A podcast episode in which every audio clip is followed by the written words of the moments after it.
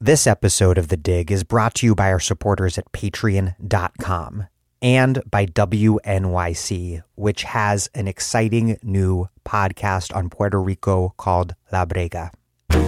Puerto Rico is part of the United States, and its history, as well as the realities of Puerto Rican life today, remain largely untold. A group of Boricua journalists have come together to create an anthology of stories called La Brega Stories about the Puerto Rican Experience a new podcast series from WNYC Studios and Futuro Studios, available in English and Spanish. Subscribe to La Brega, wherever you get your podcasts.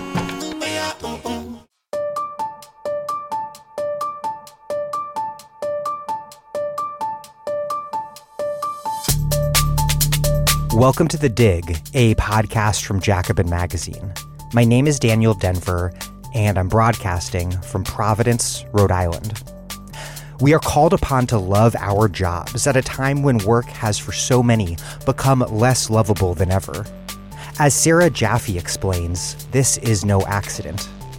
The idea that you should do what you love and you'll never work another day in your life is a dominant fantasy that keeps today's neoliberal capitalist order afloat. It keeps you thinking that the solution to your low wage service job is to keep looking for that dream job or to focus on that five to nine side hustle instead of organizing with your coworkers to take on the boss. It keeps you thinking that because you do creative work, it's okay that you work long hours and for little pay, because if you're doing what you love, what do you have to complain about? It tells you that if you're a teacher or a nurse or a nonprofit worker whose job is to serve people, that you organizing for your rights is a betrayal of those people who you serve. The myth that we should love our jobs obscures the fact that only solidarity and collective action can set us free. Today, I'm talking to Sarah Jaffe about her new book, Work Won't Love You Back How Devotion to Our Jobs Keeps Us Exploited, Exhausted, and Alone. Before we get rolling, if you like this podcast, support this podcast at patreon.com slash the dig. We do not paywall anything so that everyone can listen. That is very important to us and it only works because those of you who can afford to contribute do so. Depending on how much you contribute, we have left wing books and also mugs and tote bags to send you as a thank you. Currently, I am hoarding dig funds to spend a bunch of money on another season of Antibody, our socialist This American Life type thing that we put out last year for the first time and which was very, very good. Also, join the Dig Book Club and talk to authors of books discussed here on The Dig on Zoom. Next up is Paolo Gerbaudo on his excellent book, The Digital Party. Visit The Dig Radio slash dig hyphen book hyphen club. We generally also secure discount codes for these books. Okay, here is Sarah Jaffe, a reporting fellow at the Type Media Center and the author of Necessary Trouble Americans in Revolt. Today we're talking about her new book, Work Won't Love You Back How Devotion to Our Jobs Keeps Us Exploited, Exhausted, and Alone.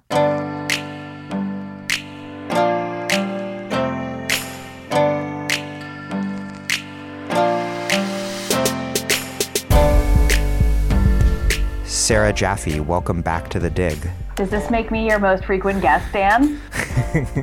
you might have to take this up with Aziz. I think what we have to do is do a joint episode one day. Your new book is a meditation on the injunction that we love our work, or if our work is just plain unlovable, to hustle hard enough to find that dream job because, as they say, do what you love and you'll never work a day in your life.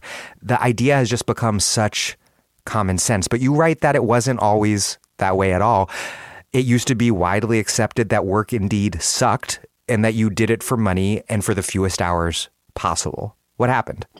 The short version is that patriarchy and neoliberalism happened, but the much longer explanation would take about three hours. So, the short version is that I trace the story of the labor of love becoming this sort of widely spread expectation that has leaked into all of these different kinds of work to the shift away from industrial labor in countries like the US. So, as factory employment goes down, what takes its place? Well, a lot more of the kind of service work where you're expected to sort of paste on a smile and uh, at least pretend to be having a good time. So, you know, we have an economy that's now been filled in with service jobs, with healthcare jobs, with all sorts of things that require sort of face to face interaction with a person, a student, a client, a customer, or whatever. And that work is extremely gendered labor, right? Work that is based on some level on the work that women are expected to be doing in the home for free. And that expectation has long shaped the work that women do when they do leave the home to go to work.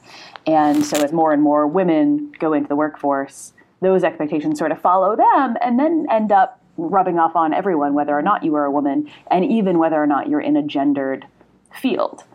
And then the other side of that story is that the jobs that we're all supposed to sort of dream about, lust after, long for, whatever, those are the, the kind of creative jobs, the exciting jobs. And that I trace back to this sort of history of, of the narrative around artists and the way that we expect artists to be sort of super magical, unique geniuses who just do the art no matter what, whether they're starving, cutting off their own ear or locked in a garret, whatever it is that you might be doing, right?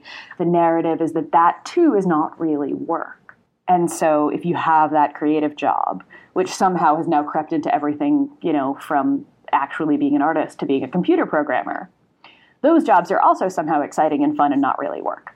You write about Luc Boltanski and Eve Chiapello, who famously wrote that any given era of capitalism that it corresponds to a particular spirit of capitalism to justify itself. Explain this idea of a spirit of capitalism, why these spirits change over time, and particularly why it is and how it is that today's dominant spirit, this labor of love ethic, how it emerged and and what sort of problem for capitalism it solved. That book is great partly because they did the work of wading through the management literature. so like someone's got to do it. no, no, but really like I tell my book through the stories of working people. So I'm telling the story of people who've experienced the sort of pressure to love their job. They are telling the story through the management literature, which is like through how people are taught to motivate workers. It's really, really fascinating. It's a great book. It's very long. So Boltanski and Chiapello, and they were writing this book in the 1990s. So this is before Facebook say. And yet they predicted so many of the things that, that Facebook would come to exacerbate in terms of everybody being networked and all of our jobs being fundamentally unstable and the value of sort of flexibility and excitement and creativity, all of these things that were already underway in the 1990s. But the spirit of capitalism, right, they, they get this from Max Weber, who wrote famously The Protestant Ethic and the Spirit of Capitalism. And, you know, at the time that Weber was writing, the Protestant ethic did not expect you to like your job. In fact, you were almost sort of supposed to not like it. You work to be good rather than to enjoy yourself. Because the Protestant ethic essentially played on people's insecurity about going to heaven that like you were supposedly predestined to either go to heaven or go to hell and there wasn't really much you could do about it but you should work really hard anyway to make it look like you're the kind of person who's going to heaven and then maybe it would happen. Like it predestination is really weird. Sorry. It's really strange. Yeah because it's like fatalistic yeah. but then weirdly but it also motivating? tricks people into thinking that they can kind of yeah. do stuff to make themselves get into heaven. yeah, no, right. It's, it's very strange, right? Because it is at some level, it's just saying like work really hard and you might be screwed anyway, but cool, you'll have worked hard. So that was the the Ben Franklin kind of ethos, right? You're just going to be industrious and whatever. And that worked for a while. And then you get the sort of industrial ethic, right, which is what they write about, the sort of Fordist compromise kind of way of thinking about work, which is like, yeah, the work probably sucks.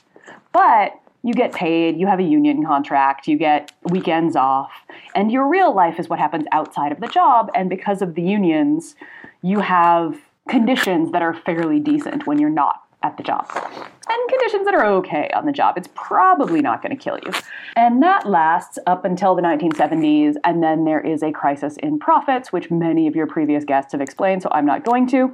So, capital, in order to wring more profits out of the same kind of production processes, manages to relocate them. Laws are changed in order to allow capital to go wherever the hell it wants, et cetera, et cetera. And neoliberalism comes in in the first government in Chile under Pinochet and then spreads to the US, the UK, and um, Margaret Thatcher, who is just a wonderful person to tell this story through because Margaret Thatcher really just says everything out loud.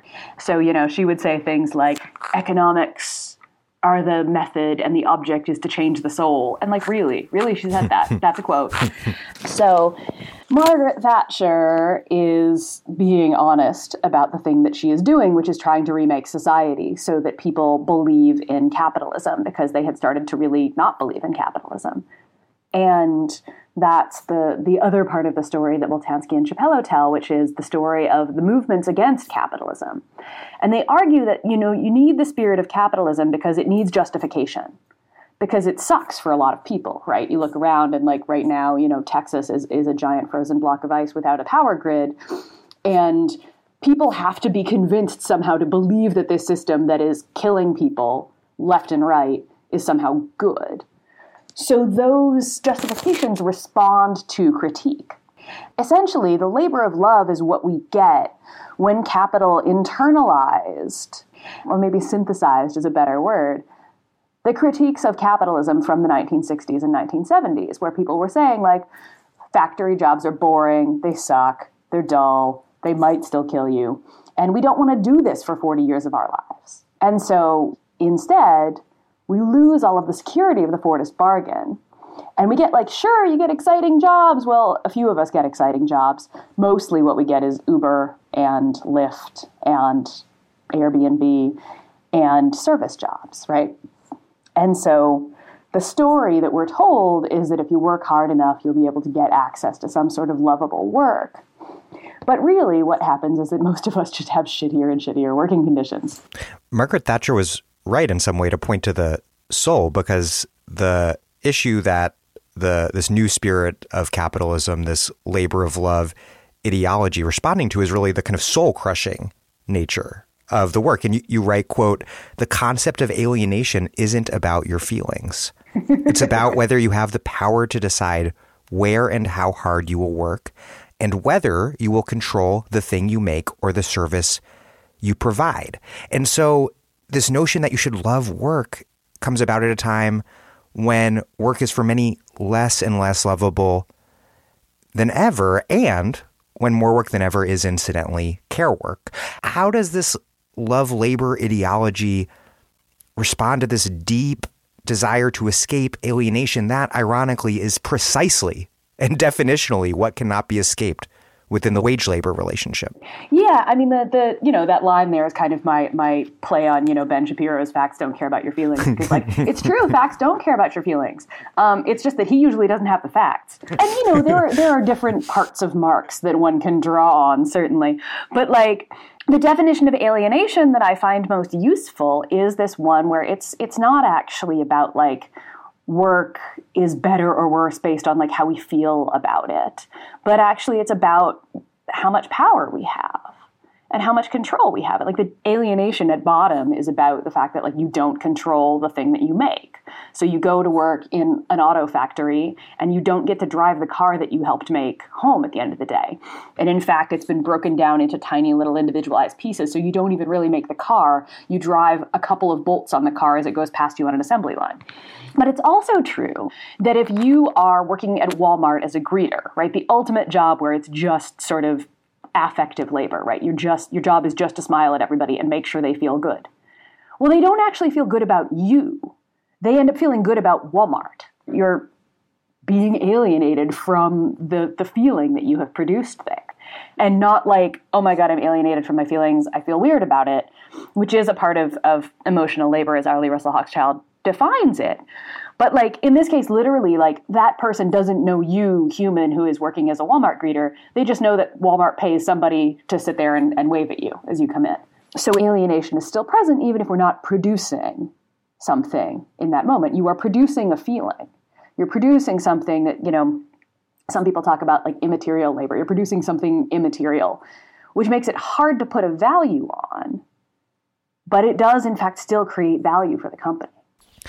It's remarkable because it shapes all sorts of jobs. If you have a job that is doing what you love, then you have nothing to complain about. You shouldn't even think of yourself as a worker at all.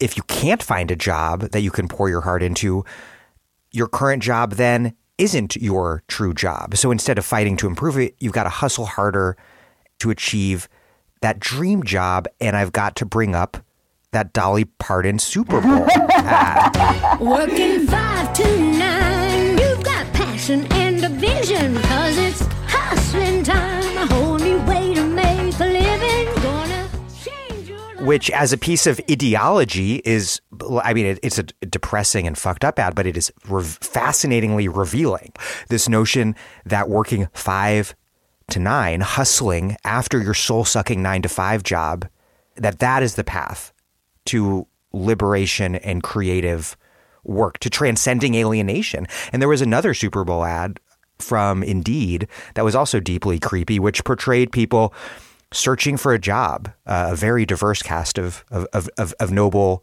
working class and aspiring middle class characters, searching for a tr- job being the most noble thing a human being can do, and indeed being there to help you do it. What what are these commercials trying to tell workers about how to think about work? It's really fascinating, right? Like the Dolly Parton ad is so frustrating in part because like the original song that she's rewriting for this is like beloved by everyone, right? It's 9 to 5. And the thing about 9 to 5, which came out the year I was born, 1980, the movie was created because of a worker organization called 9 to 5 that was an organization of women who worked in the offices. I was literally just talking to Ellen Bravo, who was one of the organizers with 9 to 5 for an article that I'm working on. And we were talking about how 9 to 5 was an early sort of example of a worker center, right? It wasn't Yeah. a union. It was where sort of the feminist movement and the labor movement came together. So you had women who were in these really sexualized office jobs, right, being secretaries and being treated like, you know, Dolly Parton's character in the 9 to 5 movie, groped and grabbed by the creepy boss. So 9 to 5 the the organization did not actually do what they do in the 9 to 5 movie, which is kidnap their boss and get him to concede and then take over their workplace and run it as a co-op. But the movie nevertheless was made with consultation from people who were involved in the actual organizing. So this is not just a song that was about how work sucks, which it is, but it's also like part of something that was rooted in real worker organizing. And now for it to be just like flipped and co-opted by friggin' Squarespace for a Super Bowl ad. So it's really frustrating on that level to see the way that the story we're told about work, the story we're telling through our culture about work is so different now where the story that 9 to 5 tells is that you get control over your work by organizing and possibly by kidnapping your boss. The story that 5 to 9 tells is you come home from your other job and then you work harder on your side hustle and maybe eventually, I don't know, you get to be Dolly Parton. Yeah, and what's remarkable is that it, it has in common with the original 9 to 5 in not contesting, in in fact affirming that 9 to 5 jobs are shitty and soul sucking. It affirms that, but then it says the way you deal with that is not through fighting the boss, but getting your hustle on. Yeah. Yeah, and the be your own boss shtick is really interesting, right? Luc Boltanski and Eve Chiapello write about this way that, like, be your own boss. It comes from a real realization that, like, having a boss sucks, right? It comes from this period of rejection of the bosses by, you know, Boltanski and Chiapello are French. So, like, the movement in France in 1968, right, of, of students and workers, you know, like the French setting everything on fire, like you do. And French workers do legit kidnap bosses. They do legit kidnap their bosses, it's true. So, like, the sort of synthesis of this rejection of the workplace, the boss, the relationship of power that your boss has over you. What we get out of that is we get Uber, right? You get like, oh, you're your own boss now. You're an independent contractor. We get like Dan and I, who are freelancers, right? Like, we are in a situation where, in order to sort of not have the boss, you give up all your security, which isn't, it doesn't have to be that way. You know, we interviewed an Uber driver for Belabored a few weeks ago who is part of Rideshare Drivers United in California and is fighting back against Prop 22. And they sell Prop 22, which sort of enshrined in California labor law the second class status of, of Uber and Lyft drivers. They sell it by saying, well, the drivers like the flexibility. And what this woman, Nicole, said was like, we can be flexible and still have decent conditions. We can be flexible and have like a minimum wage for drivers. You know, we can be flexible and still get benefits. These are not either or things. They're only either or because you've set them up that way.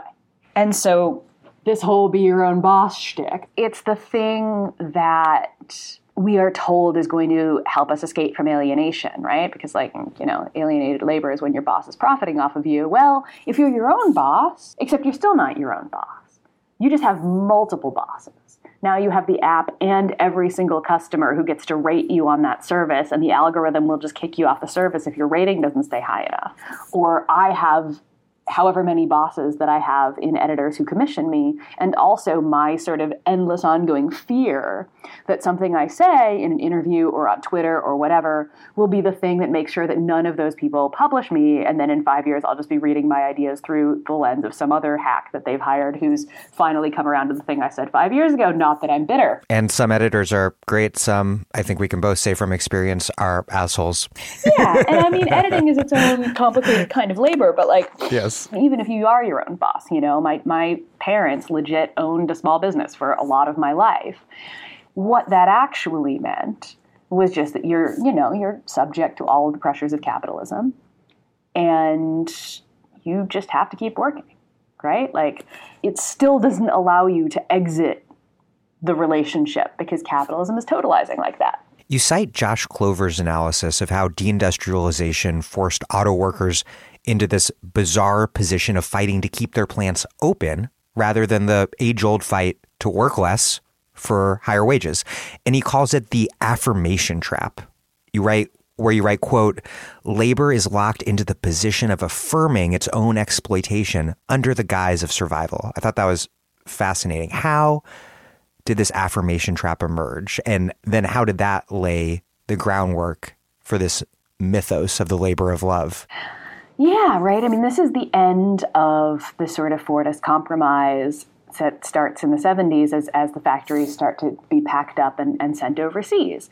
And what that does, right, is it puts the workers in Detroit, say, where the wages were high and the unions were strong, in competition with workers in like the south of the US where the leaders are racist and the unions have little protection or in South America in the global south right? In any part of the world where they can get labor for less and also, you know, get laxer environmental regulations. And that's a whole other part of the story.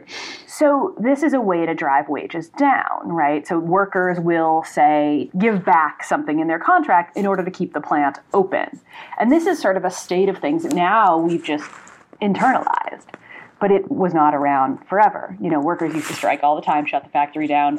When I talked to some of the workers at Lordstown, you know, they would just tell me about like wildcatting because, like, you know, the foreman yelled at some guy and they would all just walk off the job because they had the power to do that. But if the, the job can close, if the factory can just be shut and reopened somewhere else, then shutting the factory just sort of makes that happen faster. And we saw this in 2019. You know, we had two major strikes happen about the same time. And one was the GM strike that went on for a while. And part of one of their demands was trying to keep open some of these plants that GM was going to close, including that plant at Lordstown. And then there was the Chicago teachers strike. And the Chicago teachers won again, right? They didn't win everything they wanted, but they got a much better contract. And the GM workers were out on strike for something like six weeks and basically got the same deal that they would have before the strike. And the plants are still closed. The Lordstown plant is still closed.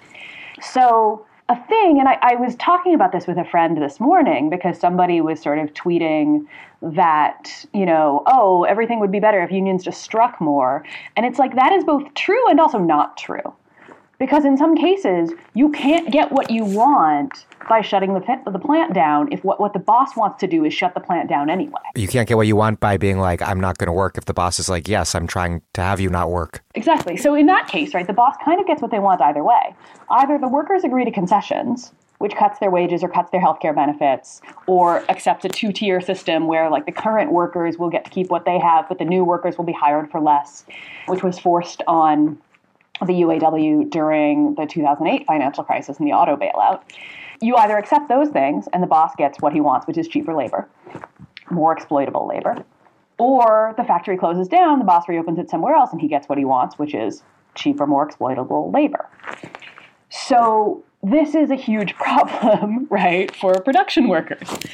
And I wish I had better suggestions, but you know, teachers are able to win strikes because teachers can shut down the whole damn city. And as we're finding out right now during the pandemic, when like every friggin' columnist in the world is whining about how the schools need to reopen, we need the schools because the kids need somewhere to go because otherwise capital accumulation can't happen.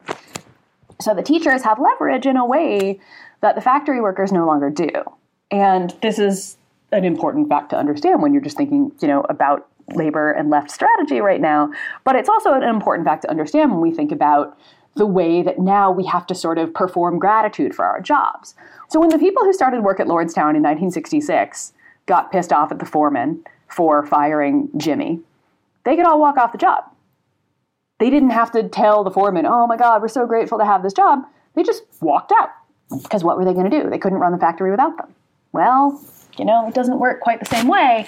And so now the workers are put in this position of, of having to sort of talk about how much we want these jobs. We need to keep these jobs. It's really important to keep these jobs open. And so when I've gone and reported on some of these plant closures, you know, you start to ask people, like, well, what was it actually like to work there? And they're like, it sucks.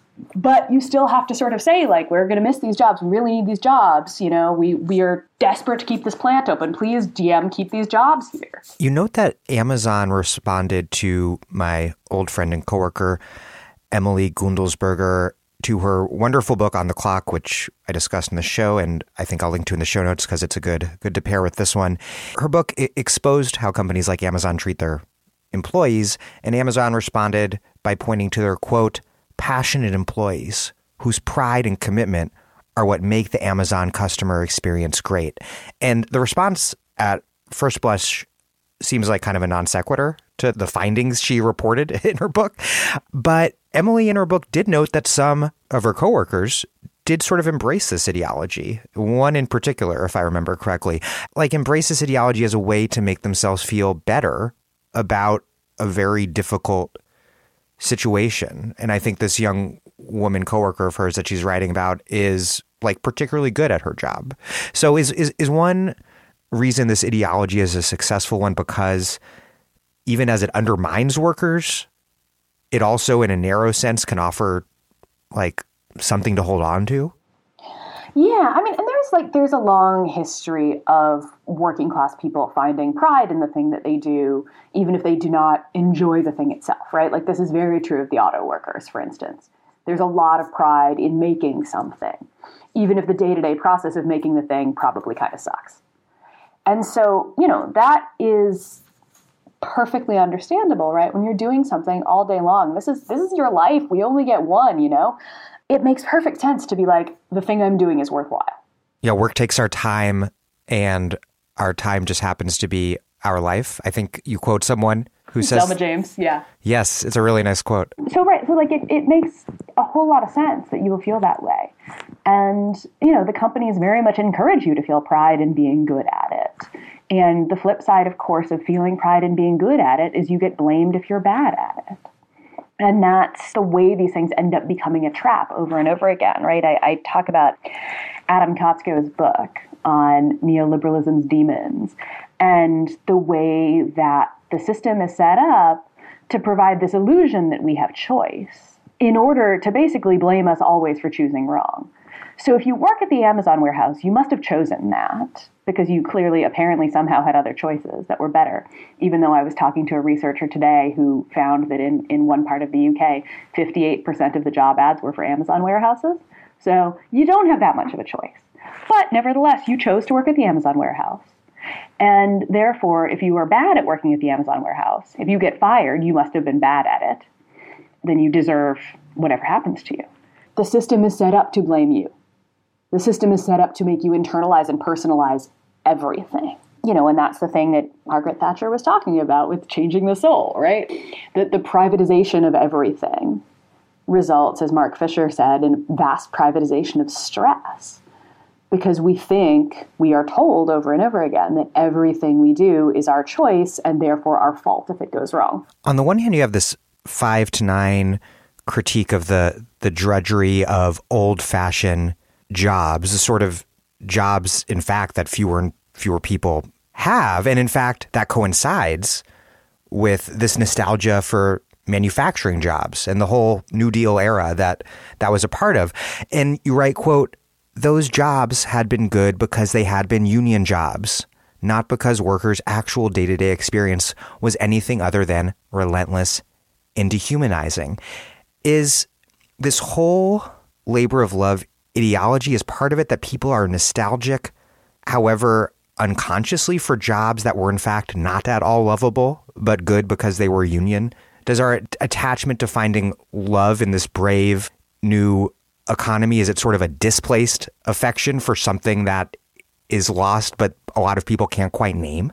I mean, I think it is absolutely like a very deep human need to have meaning in our lives. I mean, this is why so many of us use so much of our five to nine time doing political organizing, right?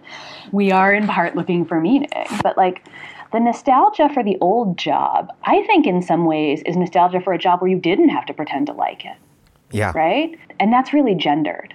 That's the thing that I want to sort of make clear about this is is I wanted to write this book. I've wanted to write this book for years and years and I knew it was about gendered labor, right? That that was a big part of it, and the various ways that that gender operates. Because we'll eventually, I'm sure, get to the computer programmers and talk about the way that that labor is gendered. But when Trump got elected, and the big story was the carrier plant, right? The carrier plant was closing, and Trump and Bernie had made a big deal of it, and the workers there had endorsed Bernie in the Democratic primary. And then when Hillary Clinton won, the union stayed neutral in the general election because a bunch of them were going to vote for Trump and did vote for Trump. Because Trump is, is telling this nostalgic story about making America great again, bringing back the factory jobs, right?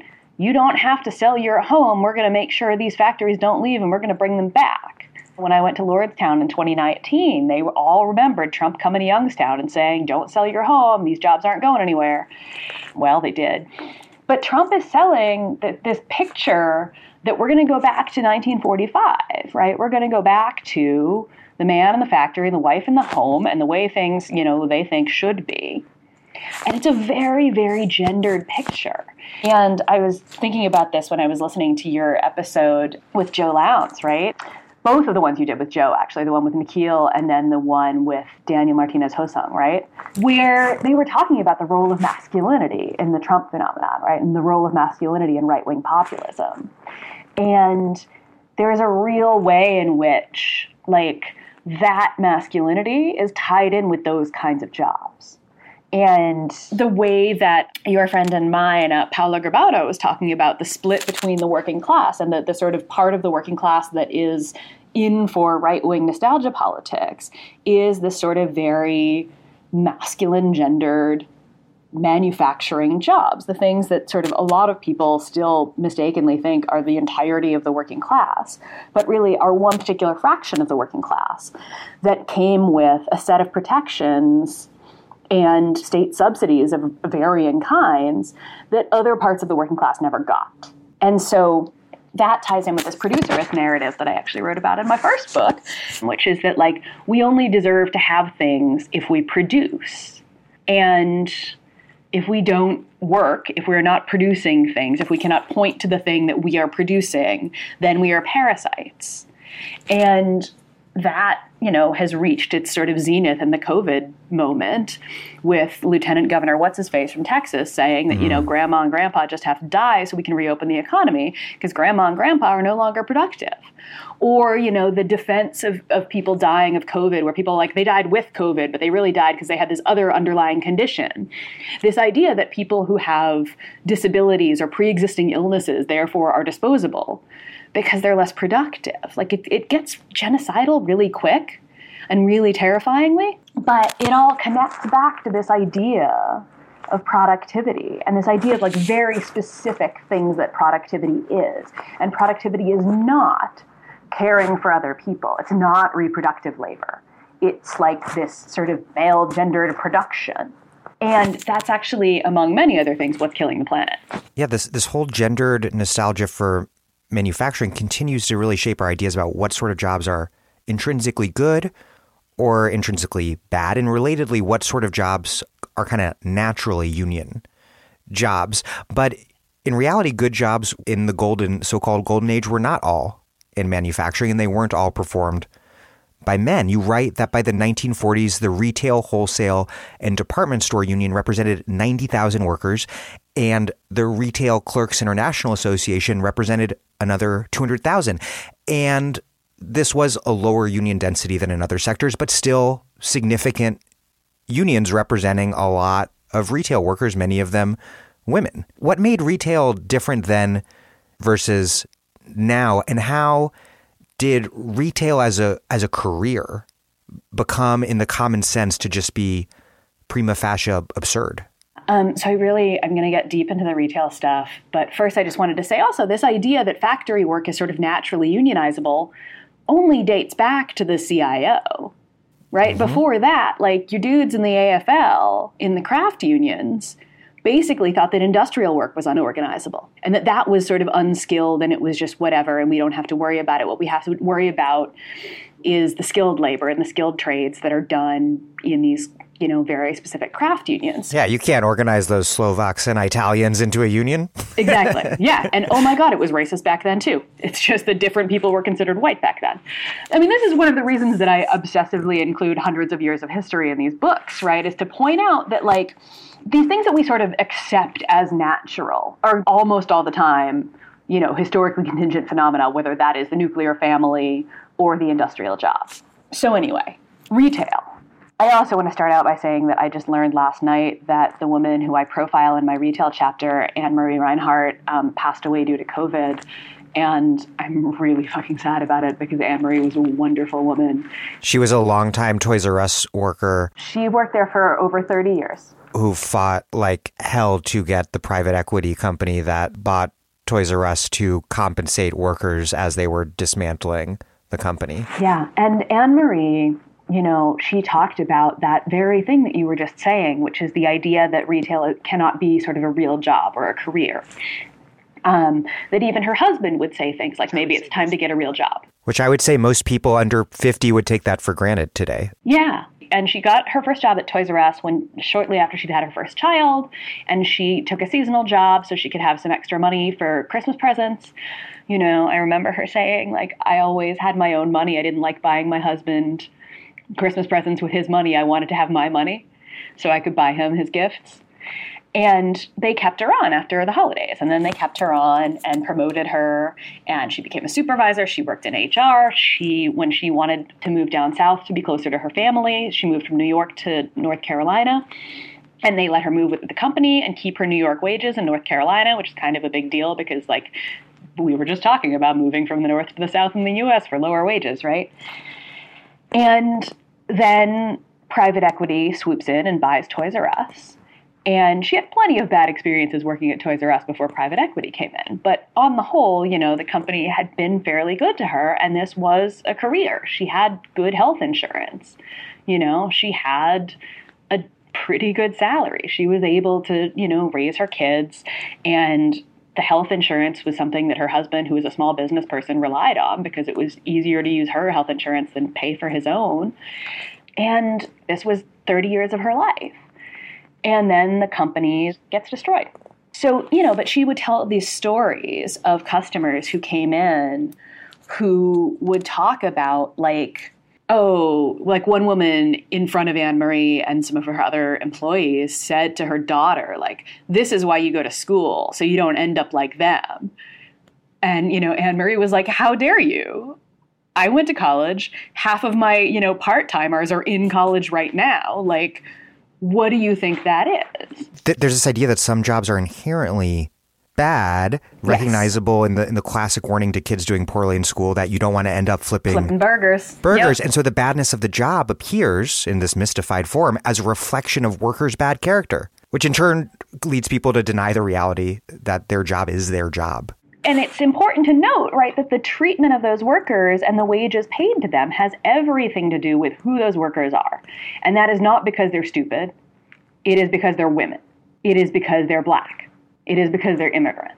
So the retail industry is entirely built around women because women were the ones doing the shopping and women were the ones doing the work. There's this really wonderful book um, called Counterculture. It's about retail labor. In this book, she talks about the way that the retail shops were built around the needs of women, and women didn't like having men trying to sell things to them because the men would, surprise, surprise, often be kind of creepy. So instead, you had these stores that were staffed by women, but women weren't supposed to have real jobs because women's real job was supposed to be at home taking care of the children, being in the family. That was their real job. So when you went out and got an actual job, you weren't expected to be paid the same amount because the man was supposed to bring home the money that pays the bills and the wife or the daughter is working for some pin money, a little money around the edges to buy herself a new hat. And so women don't have to be paid real money. This is also true, by the way, of teachers. When, you know, public schools in the US are first being instantiated, people realize like, oh, that's going to be expensive. It's going to be a whole bunch of people we have to hire. But if we hire girls to do it, we don't have to pay them that much because, again, their fathers or their husbands, but a lot of places literally wouldn't allow women to stay in the classroom once they got married. So these stories that we tell about women's real job being in the home, it still remains the reason why women are paid less. And what happens with that? Well, it turns out that when all the manufacturing jobs go away and the retail jobs are now the thing that is, you know, the largest single sector of the US economy, then men end up in those low-paid jobs. And it's not just teenagers, right? It's not just kids working at McDonald's. The average fast food employee, the last time I looked at a study of this, was 35 years old, probably has at least one kid. And the reality of this, right, is that like the conditions of these jobs are shaped by these expectations that are gendered and racialized. And that actually becomes the conditions of the broader working class. Because it turns out that when you carve out one kind of workers to have fewer rights than the rest, eventually capital is going to seek that lowest level, whether that is factory workers in Bangladesh or it is Uber drivers in California. Walmart, of course, was the company that more than any other made women's retail work, or at least feminized retail work, what it is today. And you write that the company, founded in the Ozarks, developed its approach by learning from their employees. Quote, women taught Sam Walton what mattered to them a sense of Christian service and a feeling that they were helping their community, which animated them more than their low wages did. How did Walton's observation of rural Christian women shape how he ran Walmart, and how did that in turn shape today's spirit of capitalism? It's really interesting. I was just talking about this on Twitter today because Alex Press had observed something about Amazon that now some public schools are teaching Amazon logistics. And it's like, oh, they, they got that from Walmart too, because Amazon's innovation is less an innovation in, in how to do anything and more just like ripping off Walmart and sort of brute forcing it bigger and meaner. So Sam Walton, despite his sort of folksy image, was not actually particularly religious. He was just Huh. a Southern guy who had been a debt collector during the Great Depression. and yep, that detail. And when you asked before about what happened to sort of those big numbers of unionized retail clerks, the answer in a lot of cases is Walmart. Walton sort of specifically invested in growing his retail empire in Northwest Arkansas, not just because it's pretty, although it is really beautiful down there, but because it was mostly farm country. It was very much not union. And you could hire all of these women who had been, you know, farm wives. So they were used to working really hard and they were used to not getting paid for it. They were used to the money sort of coming in from the farm. So it made it easier to pay them as little as possible. And Sam Walton famously sort of opposed the minimum wage for retail workers, which only came in in the 1960s, by the way. Thank you, John F. Kennedy. The way that he instead kept these women happy was learning from them what was meaningful to them. And that was the service ethic, right? Bethany Moreton documents this in, in really great detail, and I, I like cannot encourage people enough to read To Serve God in Walmart. It's such a great book. These women, they saw what they were doing in the store as an extension of caring about their community. And so Walmart went like, oh, people like this. This is great. That feeling that I was talking about of the Walmart greeter, right? That good feeling that those women were producing was being appropriated by Sam Walton. You know, I was listening to Marcus Gilroy Ware, who's a, a British media scholar, on the Novara FM podcast a few weeks ago, and he said affect is a source of surplus value. And I was like, damn it, why didn't I hear that before I finished my book so I could put it in? Because it's such a great way of, of explaining it, right? That like Sam Walton figured out how to create surplus value off of the good feeling that these women cared very much about creating for their community. And so that helped create Walmart's mega profits. Also, a lot of innovation along the supply chain that Amazon, like I said, is just basically ripped off. So, the distribution center, before it was Amazon, it was Walmart. The whole just in time system that moved through very, very quickly was all based on Walmart's sort of innovation with things like the barcode and the container ship. So, anyway, endless fascination with Walmart. It's the worst and also so important to understand the way the world we live now is shaped. And so, you know, as Walmart expands out of the Ozarks, it brings with it this sort of folksy vibe of, you know, Walmart is down home. It spreads across the South. You know, I grew up in, in Massachusetts in the suburbs of Boston, and I didn't see a Walmart until I moved to South Carolina when I was 16 and you know now there's walmarts everywhere but in the you know mid to late 90s it, it still hadn't gotten everywhere yet but it had spread in these places. You know, it would sort of move in, put everybody else out of business with its low prices that it got by controlling the supply chain. And a lot of the places that it put out of business would be unionized grocery stores. The other stores end up having to lower their working conditions again to compete with Walmart, which has just sort of busted its way through. And Walmart has the control over the supply chain that the you know small neighborhood grocery store doesn't have. So the small neighborhood grocery store is paying twice as much maybe for the tube of toothpaste. So it can't sell it for the price that Walmart can sell it for. All it can do in order to squeeze money out of somewhere is try to cut labor costs. What are labor costs? Labor costs are humans. it's like I'm like Soylent Green is people, but like labor costs are people.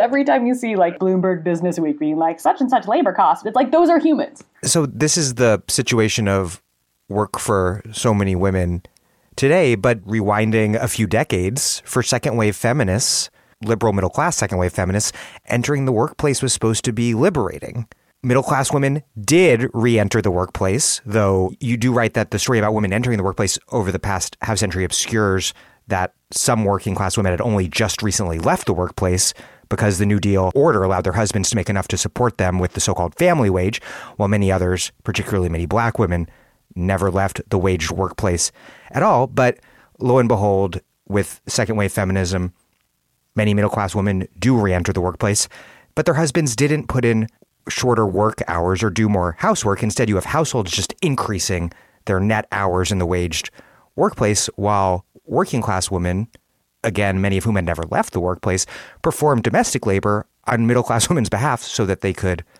go to work. What did the second wave feminist analysis miss about the nature of sexism and gender under capitalism in America? Everything. Okay, that's not fair. that's not entirely fair. So the interesting thing about this also is like what I write about in the nonprofits chapter is that like the sort of history of, of nonprofit work is also a gendered history of labor.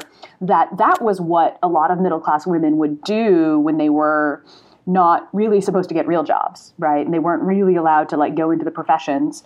So you would get sort of these educated women who then are expected to get married and no longer work.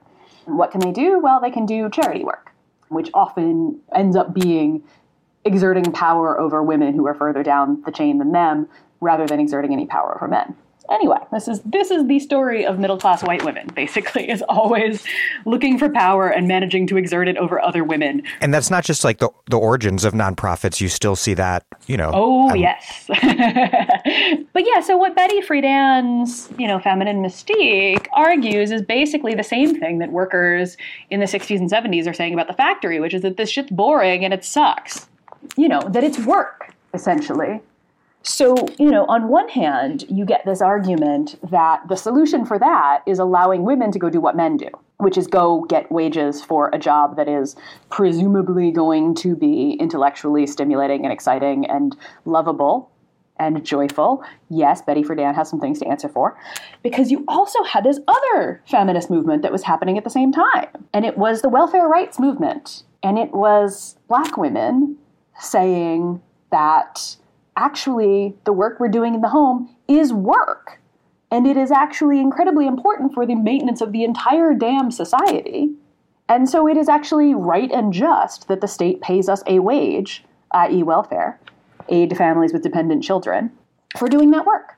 And of course, you know, our buddy Bill Clinton came along and finished the job that Reagan and the rest of them started and, you know, reformed welfare out of existence. And now, today, as we speak, mainstream liberals are in the New York Times going, oh, wait, maybe the best thing isn't always to force people into the wage workforce, and maybe the government should pay people to stay home with their kids. And maybe this is a bit unfair to these currents of second wave feminism, but this idea that entering the workplace would liberate women intersecting with neoliberalism, as you point out, leads to the welfare reform of 1996, which not only coerced poor mothers into low wage work, but also truly perversely into marriage. Yeah, because the family is is the workplace and it is a site of discipline and control. So, right, there's all this marriage promotion money. I mean, you had Melinda Cooper on who explains this in much better detail than I can. But, like, the way that the family is the tool of discipline. Again, Margaret Thatcher, because Margaret Thatcher explains it all. There's no such thing as society. There are individual men and women, and there are families. And that is neoliberalism in a friggin' nutshell. There is no broader society, therefore, there is no need for us to support mothers in raising children, or fathers, or anybody of any gender who wants to raise children. That is your own damn fault and your own damn job, and your individual men and women or families. But not to pin all of neoliberalism on middle class, It is not Betty second Friedan's wave fault. It is Margaret Thatcher's fault. feminism. Yeah, it, it- but there are significant shortcomings in the analysis that do sort of intersect in, in uncomfortable ways with neoliberalism. And as you point out, both the welfare rights movement and the wages for housework movement, they had both seen that, quote, neither the workplace nor the family was a site of freedom.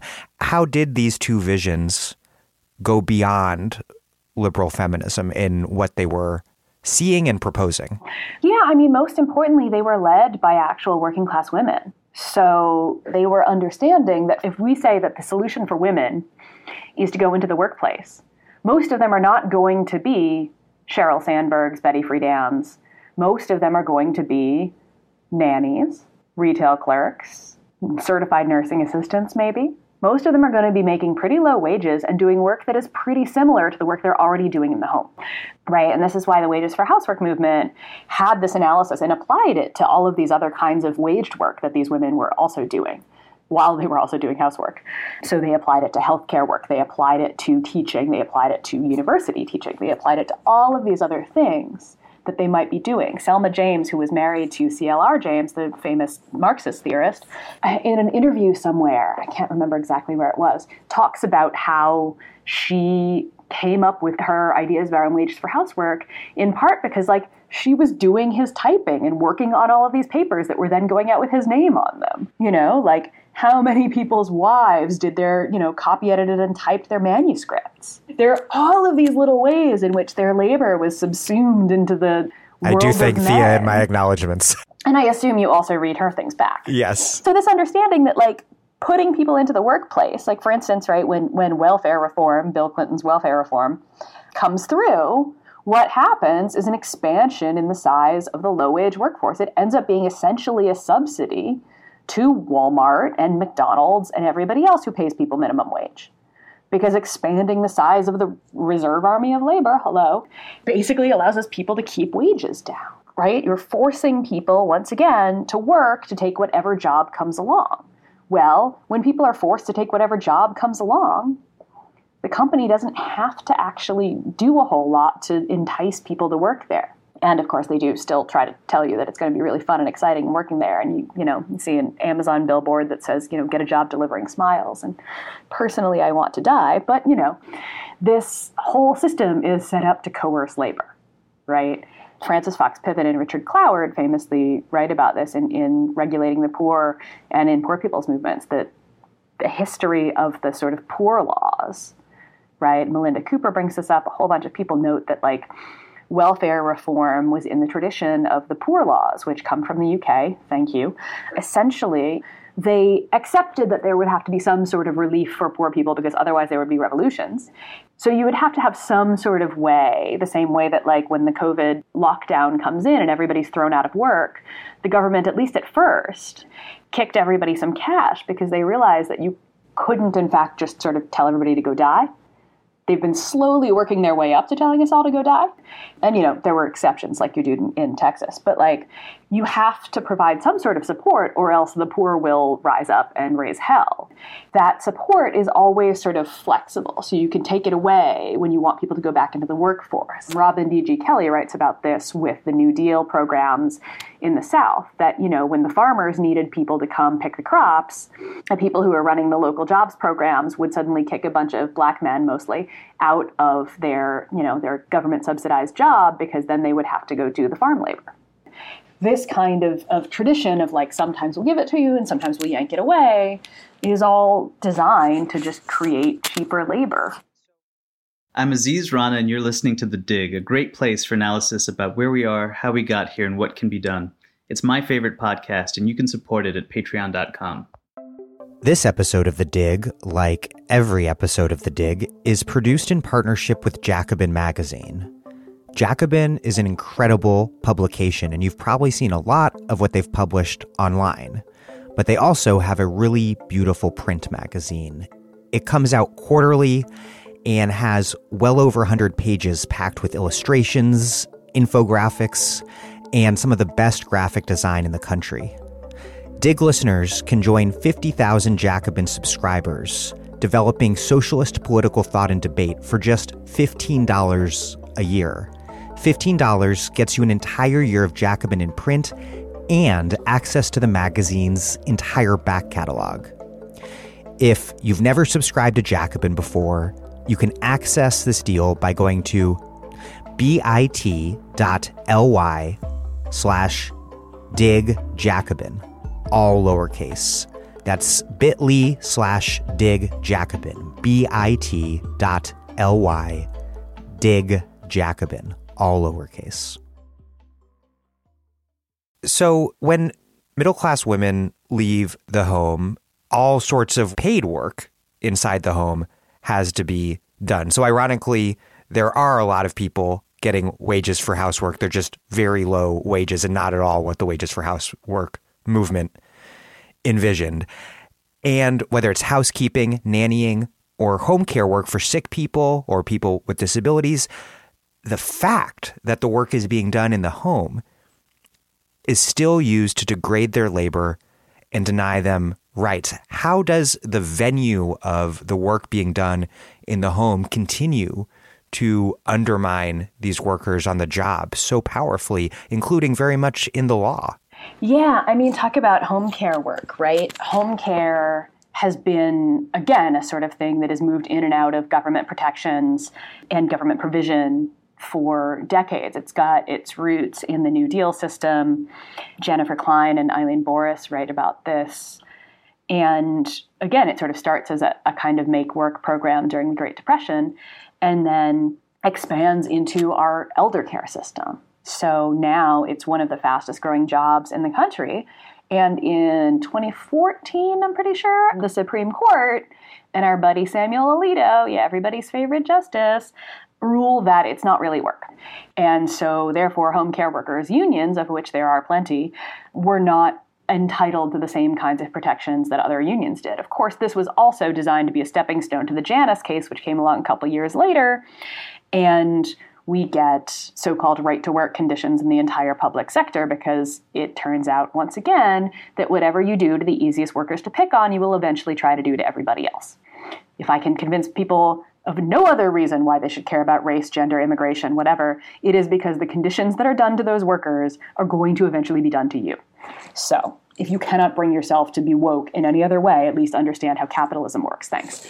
So, home care work in this Harris v. Quinn decision is ruled partial employment, partial public employment. It's not real work because it takes place in the home and between people who have a familial caring re- relationship. Sometimes home care relationship takes place between people with some sort of familial or personal relationship. Often it does not. And even if it does, it is still, once again, work that society has an interest in making sure is performed. Unless, once again, we just want to get genocidal about people who are elderly or have disabilities, which we do not because that is horrifying. Well, and this home care system, unsurprisingly, treats people, not only home care workers, really poorly, but really underserves people who need home care to survive and live at home, something that I've come to understand all too well recently as Thea has struggled to help my father in law secure assistance that he needs, having to make him poor enough on paper to qualify. Just a totally Byzantine. Yeah, because it's system. through Medicaid, and yeah, it's it's really telling the way you know the same way that like the K through 12 teachers have talked about you know our working conditions or our students' learning conditions, the way that we don't value elderly people, people with disabilities in society because they are considered no longer or not productive. It also rubs off on the workers who take care of them. We don't really care about their conditions either because we don't value the entire situation that's going on there very much as a society because it's not really creating value for capital. The idea that the shit job you have now is justifiable because your real dream job lies somewhere in the future is really powerfully evident in the case of un or underpaid internships, which mm-hmm. I've had, I presume you have had. You write, quote, working for free in order to one day get one of those jobs that are worth loving, the intern is the vehicle by which the conditions of contingency and subordination that are common to low wage service work creep into an increasing number of classified vehicles. And ironically, you note, quote, the interns replace the very employees they hope to be. How was it that internships suddenly became so commonplace beginning in the 1990s, alongside this, quote, strange kind of sense that one had to earn one's job? Even though, of course, the point of an internship is ostensibly to educate the intern. Right. It turns out that when you call people students and not really workers, you can also screw them over in exciting and new ways. The internship is fascinating, right? Because it, it's it's not a type of work, but it is a type of work. And the reason that I, I wrote the thing that you quoted there that I can't repeat back as beautifully as you just read it is that you know you get internships in all these different fields but you put the intern in this position you know the sort of stereotypical thing an intern does is what fetch coffee so basically the intern is the eternal service worker even when they're in a field that is very much not service work but you still bring those conditions of service work into those workplaces the intern has to be sort of perpetually grateful and perpetually willing to do whatever is asked even though sometimes it's ridiculous like i had an internship at a magazine and they asked me to clean and rearrange the boss's bookshelves Wow. I'm learning, I'm learning a whole lot. But the way that the internship spreads, it's interesting, right? Because the actual beginning of internships that we call internships was in the medical field. But it spreads into all of these other places. It spreads through politics. And those medical internships also infamously suck and are not good for anyone suck. involved. especially in the US where we just like have nightmare conditions, work like 100 hour weeks. and It's just bonkers. You got like the, the union, the Committee of Interns and Residents, like trying to bargain down to an 80 something hour week. yeah. So, anyway, the tradition of the apprenticeship is the thing that everybody sort of talks about when they talk about internships. But apprentices, well, that's got a whole different set of roots. And the apprentice did sort of get adopted into the family. Why are we always talking about the family? It turns out the family is responsible for so much of this stuff. Or at least people like to try to replicate conditions of the family, which are often conditions of unpaid labor. So the internship is something that we do because we're in school, most likely. You're most likely getting school credit for it. And therefore, you're supposed to be learning something, but you're supposed to be learning about the job. Except most of the time, what it actually ends up being is you're doing the labor that otherwise they would have to pay somebody to do. For instance, in the case of the, the Black Swan lawsuit, where interns on the set of the film Black Swan sued, saying that what they were doing was actually work. And this, it was um, a guy who was on his second career, and he had worked as, I believe, an accountant, and he wanted to go into film. So he takes this internship, and they have him doing the books. And he's like, wait a minute, I wanted to learn about film, not do your books for free. And so it's expanded into all sorts of ridiculous places. The Disney internship program is fascinating, right? Because, like, what's the difference between an intern at Disney World and a paid staffer? Well, probably a union and a decent wage the, the Disney interns do like concessions, you right? They do everything. They clean up vomit off of, you know, Magic Mountain or whatever. Thunder Mountain. Whatever. the only semi legit roller coaster at Disney World, as far all as right, I recall. Yeah, you, you know all about Disney World. I noted. So, one way to make a shitty job appear to be a really great job is to insist that it's not really work at all. And tech companies are a powerful case in point here because they don't just demand or suggest that workers should love their job, but they insist that they're doing you this favor by providing all of the social and leisure activities you might want in your non-job life. They they're like, "Hey, we're providing that on the job. You're welcome. You never have to go home again," which is great if you're ramping up exploitation of, say, video game programmers through this form of super overtime called crunching. Why did this form of so called playbur emerge in the tech industry? And how does it attempt to trick tech workers into thinking that they are the ones setting the terms of their own exploitation? Yeah, I mean, the story of computer programming is fascinating, right? Because at first it was actually women's work. Yeah. It was considered sort of low skilled, kind of like typing, right? Which is, in fact, also not low skilled work at all. But nevertheless, like everything else, when you assume that it is done by women, you treat it like crap. So when men finally get a clue that this is actually kind of interesting stuff that they might want to do, they do a whole lot of work to actually increase the prestige of this. Friend of your show, Astra Taylor and Joanne McNeil, have a great piece about this called The Dads of Tech, which I, I just love that article so much. They sort of, you know, institute all these barriers to entry to suddenly make it men's labor. Um, it's very, very serious men's labor and by the time you get around to like the creation of the internet, right? I read this book on the creation of the internet called No Joke, Where Wizards Stay Up Late at Night, because that is, as they say, pure ideology. Because all of these super mega geniuses stayed up all night, all the time, in order to make the internet. Right? Super mega geniuses who are just so uniquely brilliant that two of them came up with the exact same technology on opposite sides of the Atlantic Ocean at the same damn time. Super uniquely brilliant, though definitely no collaboration ever happening at all. All of these men, very, very serious, very unique, very brilliant, love their work so much they will do it all night long. So the, the brilliant wizards who are staying up all night making the computers also figure out how to play games on this thing. so sort of from the beginning, you get people dicking around on the internet while they are making the programs work, making the computers talk to each other, making the languages that allow computers to talk to each other all of this stuff. And you get this idea that this is actually just fun, it's play. And I chose to write about video games in that chapter, both because like that's the epitome of, of this idea that like computers are there for fun, right? And that you're working, you're making games, so it must be really fun to make games, right? But also because like the games industry in particular is really known for this the crunch time as you were saying this super super overtime where before the game is due to ship like famously i'm pretty sure it was red dead redemption where like you know one of the executives of the company was bragging about everybody working 100 hour weeks before the game dropped and you know of course like the employees are literally dropping this is true in a lot of different parts of the tech industry, though, right? In Kate Losse's book about working at Facebook, she writes about this one programmer who started making Facebook video on his own time is again just kind of dicking around with the internet, and then Zuckerberg finds out about it and announces it as a new Facebook feature at some sort of, you know, announcement thingy that Mark Zuckerberg does. So then these guys who have been making this thing on their own time as a form of fun are suddenly doing overtime. And the one guy has like an actual physical breakdown in order to get this thing out. And he says, like, it was like my body would never work again because he just worked so much to make this thing happen. This thing that he had started doing on his own time that then again gets appropriated by Daddy Zuck.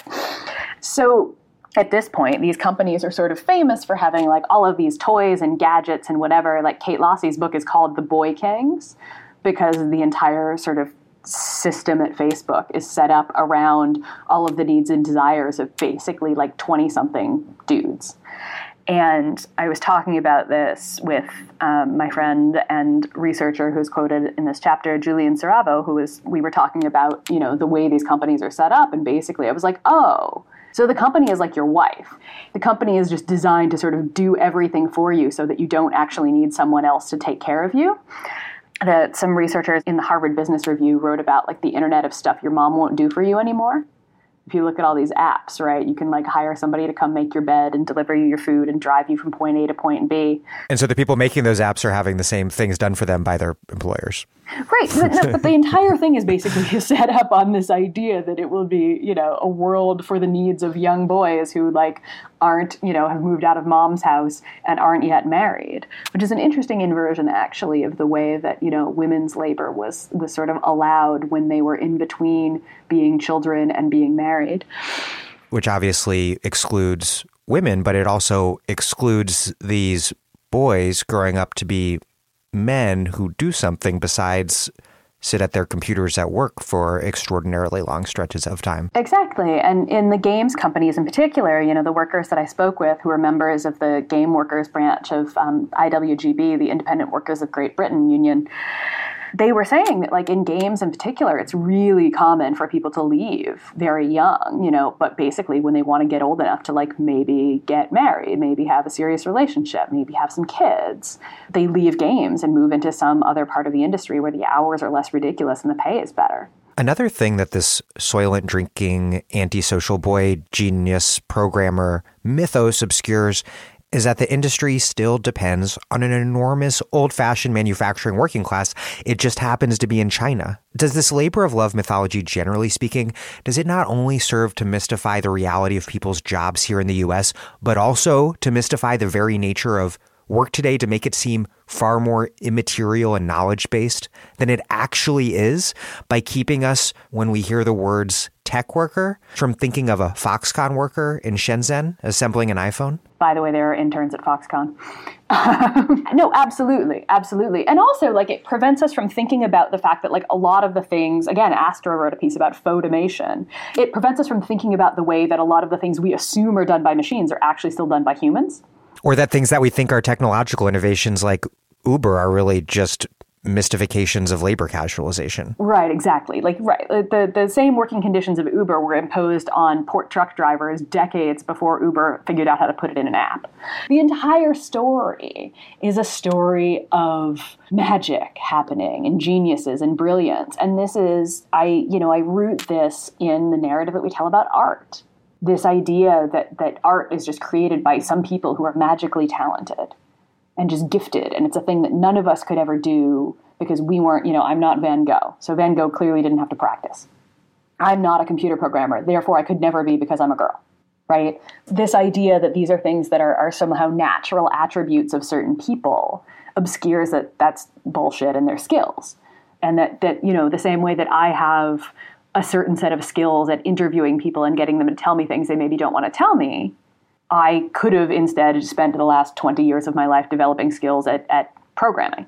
You know, one of those is not necessarily attached to my boobs. it's just not a thing. That's not how this works. But we have created these, again, incredibly gendered narratives around who is good at what work, incredibly racialized narratives around who is good at what work who is bad at what work, which workers around the globe therefore deserve to be the sort of manufacturing workers, right? The story we tell ourselves about the global south, about the places where people are doing the manufacturing work, or that they are grateful for those jobs, right? It's just, they're just desperate because otherwise, you know, all any number of racist stories we tell ourselves about less developed countries that it doesn't have anything to do with histories of colonialism or anything. And it's sort of like both sorts of workers exist, but the idea is that the immaterial, the not so-called knowledge workers, that they're the real protagonists of this moment in history. Right, exactly. As if those jobs aren't being outsourced too. You just made references, but nothing is supposedly done more for its own sake than art, which is a very cute fairy tale given that the world's richest people also happen to use art commodities as a major store of value. But art has this, you write that art's cult of individual genius it obscures the reality of an industry that treats most art workers like total shit, including workers who very much work in the style of workers in the conventionally understood sense, who fabricate the art that is put out under the name of famous and very rich so-called artists like Damien Hirst. You write, quote, Art is perhaps the ultimate fetishized commodity, where the work that went into creating it is almost entirely mystified, forgotten, wiped away. And what's more, it seems to me that like the art industry requires this massive lumpen artist terriot to make the society and culture of the art scene, only to see the value of that scene appropriated by rich artists, galleries, museums, rich art buyers. And you write, quote, the artist becomes the ideal worker for the neoliberal age, just as neoliberalism made it harder and harder to succeed as an artist. Explain this contradictory dynamic of the simultaneous exaltation of, of creative work, of the creative class, alongside the degradation of artists. How does that play out? Dan, it's always dialectics. anyway, you knew I was going to get that in here somewhere, didn't you? Um, no, but but right, like this story that we tell about artists is fascinating, right? I use Jackson Pollock in here because, like, a like I find Jackson Pollock endlessly annoying, just as a mythological creature. He's terrible. He also tried to strangle David Alfaro Siqueiros once after a party, which is a story that entertains me because I love Siqueiros' art. I probably would have wanted to smack him if I actually knew him. Well, he tried to kill Trotsky. Yeah, Siqueiros tried to kill Trotsky, but he had a reason for trying to kill Trotsky. I mean, presumably Pollock had a reason for trying to strangle him too, but this was not. This was before he tried to kill Trotsky. It was not a fight over the Marxist International. Anyway, whatever. We can go down a rabbit hole about the Mexican muralists if you want to, and in fact, we should because like a lot of the inspiration for the programs that we got in the New Deal to support art came from revolutionary Mexico. And I want to go back to the New Deal because the art programs of the New Deal actually gave us people like Jackson Pollock because they paid for people like him to do art. He was one of many famous artists that got jobs that were publicly subsidized jobs making art, sometimes teaching art. I'm really obsessed with this thing that I didn't really know about the New Deal art programs until I was researching this book, which is that in addition to paying artists to like make murals and photographs and all of those things that we probably you most listeners probably have heard of, they also funded community art centers so that everyone could not only look at art but make art. And I think that's really important, and we should bring it back. Um, Joe Biden, if you're bored and looking for some programs to dump some money into for some stimulus, can we consider community art centers? So Jackson Pollock gets his start at first an art workshop that is created by a bunch of communists from Mexico. And for when Siqueiros was in New York for a while, I'm making a communal art workshop because, you know, the, the whole ideology of the Mexican muralists was that art is a communal project for the people by the people. And then Pollock, after the war, becomes our, you know, superstar who's splattering paint on canvases, and, and somehow this is magic and brilliant and contrasted to Soviet realism, which is terrible somehow, because it's all ideology, always. So this idea that, like, art is this individual genius is, like, belied by the actual bi- biography of so many of these, you know, supposedly magical geniuses that are actually supported by the state in many cases. And so I don't know how much a Jackson Pollock is worth right now, but probably a crapload of money, and probably a lot of very rich people have them hanging around somewhere, mostly because they are a store of value and not because they really understand what the point of all that paint splattering was. I'm sorry if you like Jackson Pollock, I don't. He's easy as an example in this case because he's useful. Um, I am the furthest thing from an art critic. But like this story is that the art is made by the singular unique genius, even though it is actually, in many cases, not at all made by one person. When we think about some famous art projects in recent years, I'm I'm in Williamsburg, about a thousand yards from where the Kara Walker Sugar Sphinx was, and the Sugar Sphinx was made by a team of workers working from drawings that Kara Walker made, but she didn't get in there with a mountain of sugar and carve it into a giant sugar sphinx, right? That was made by paid workers. It has her name on it and not anybody else's name on it, and we sort of obscure the way that it is actually made. Yeah, you quote Molly Crabapple being like, "Why don't we just have credits like they have in films?" Right, exactly. Like you watch a movie, you know, I, I have a date with a friend for later this evening to watch a Pedro Almodovar movie, um, and you know, we call it a Pedro Almodovar movie, right? We call it, we name the director. Sometimes you might name the actor. You might see it, watch a Tom Cruise movie. Either way, there are hundreds of other people who worked in making those movies happen, and we know that. We still cite the, you know, the person who is most common, but at the end of the movie, there is a list of credits. And you could have that on the wall next to the Sugar Sphinx, too, right? Here are all the people who worked on this.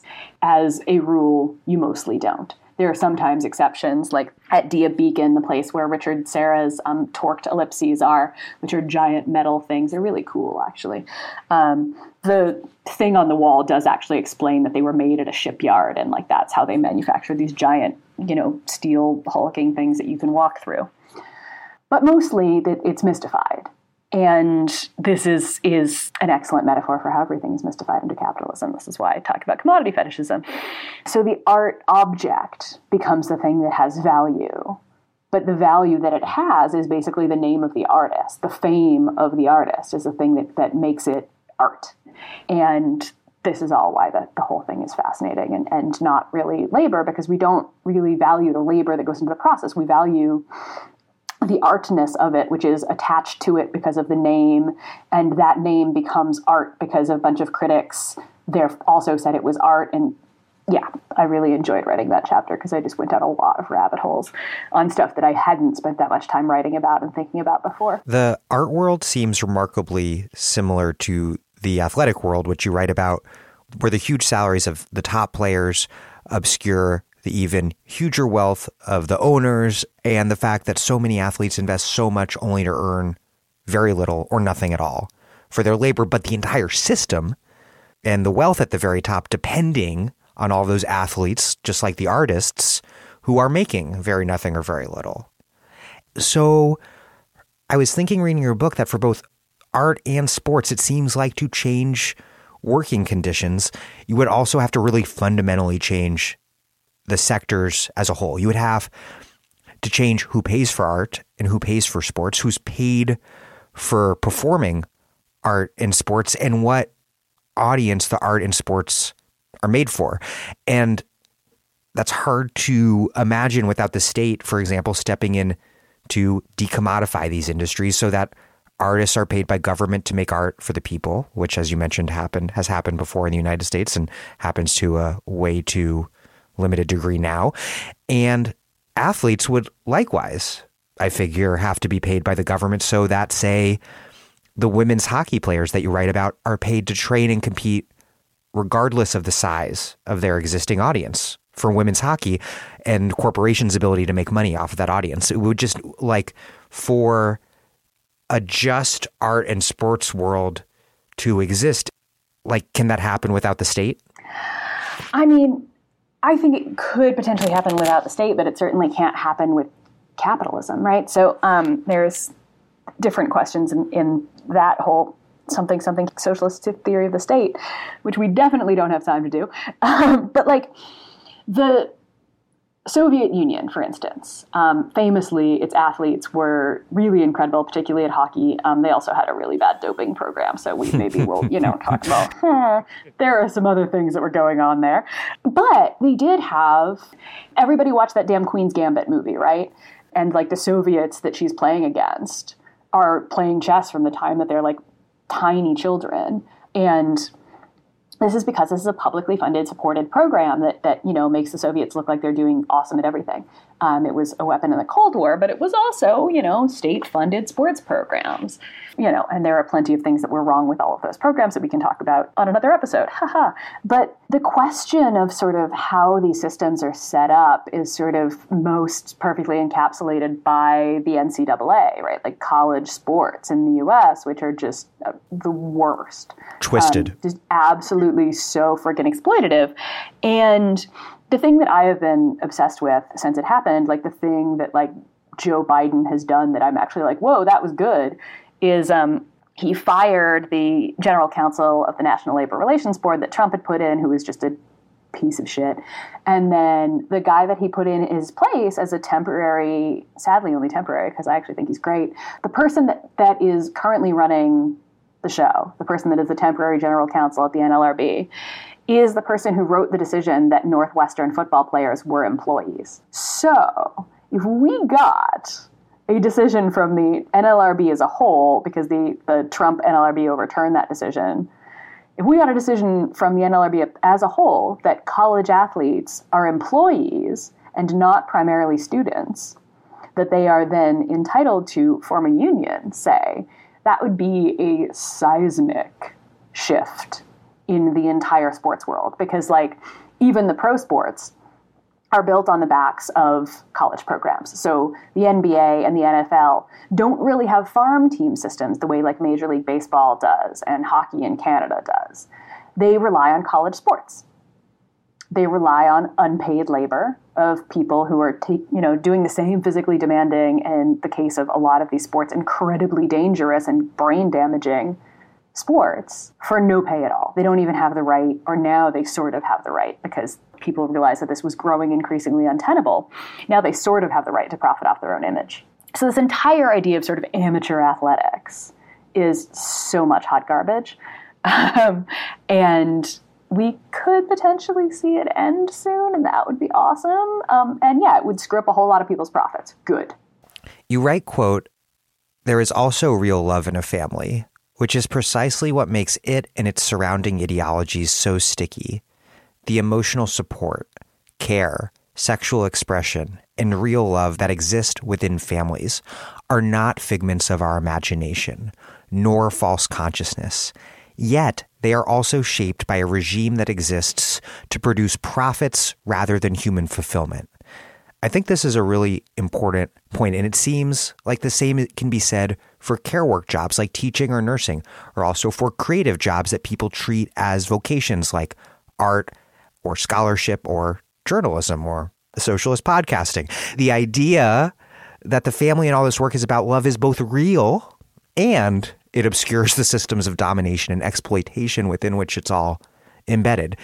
So, how can that love be recognized? But instead of then being a tool for oppression and mystification, instead be a springboard for liberation. I mean, spoiler alert, I kind of think we have to destroy the nuclear family and the capitalist mode of production. I don't know if any of your listeners are going to be really shocked to hear this at the end of this interview. but yeah, I mean, it's very hard, right? Because you actually, like, these things are so deeply intertwined into everything that we do, everything that we think, everything that we are, right? Like, I was raised in a nuclear family.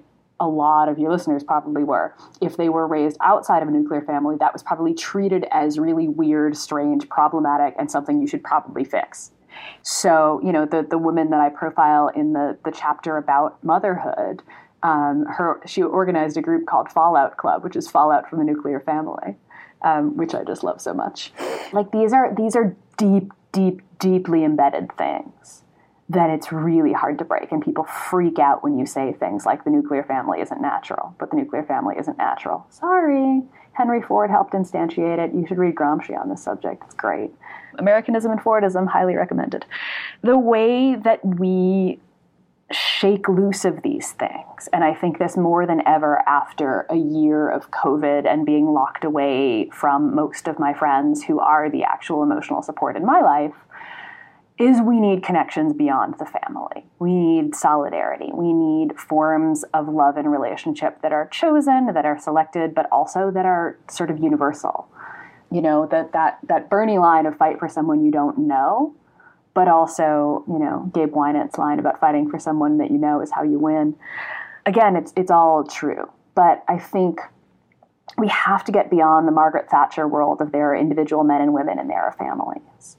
And that's, you know, that's what a union is. The union is making connections with people and saying an injury to one is an injury to all. And that's not just about the people that I'm blood related to. And that's what left led teachers' unions bargaining for the common good is about. Exactly, exactly. And that's why we should probably end here by talking about Karen Lewis. Because we just lost Karen Lewis. And every time I talk about it, I start to cry because Karen was a superhero. We're not supposed to say that because, you know, waiting for Superman is an anti teacher piece of propaganda garbage. And you've spent this interview demolishing geniuses. Yes. and Karen was so aware of the way that race and gender shape the expectations of both the students that they taught in the Chicago public schools and the people who taught them, people like her. She was so aware of the way that race and gender shaped people like Rahm Emanuel's responses to her. And she used that mercilessly because she was great at it. And she was just so loved by everyone. You know, I was on Kenzo Shibata's stream the other night and we talked about Karen, and he just talked about how respected and loved she was across the district and how that made it so, you know, it was embedded in their organizing. The people trusted her that she cared about them and she was going to do the right thing for them. And that is just like, yeah, we should all be more like Karen, basically. And that solidarity that she and that union put into practice and are still doing today, that they're still fighting right now against being forced back into the schools. And they've fought for safer conditions in the schools still it's just yeah, I, I, sort of couldn't come up with a better example of, of what the left should look to in order to actually break all these fucked up systems. Well, Sarah Jaffe, thank you very much. Thank you.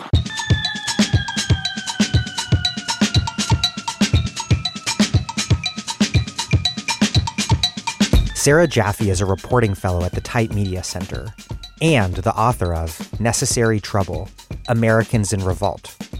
Her new book is Work Won't Love You Back How Devotion to Our Jobs Keeps Us Exploited, Exhausted, and Alone.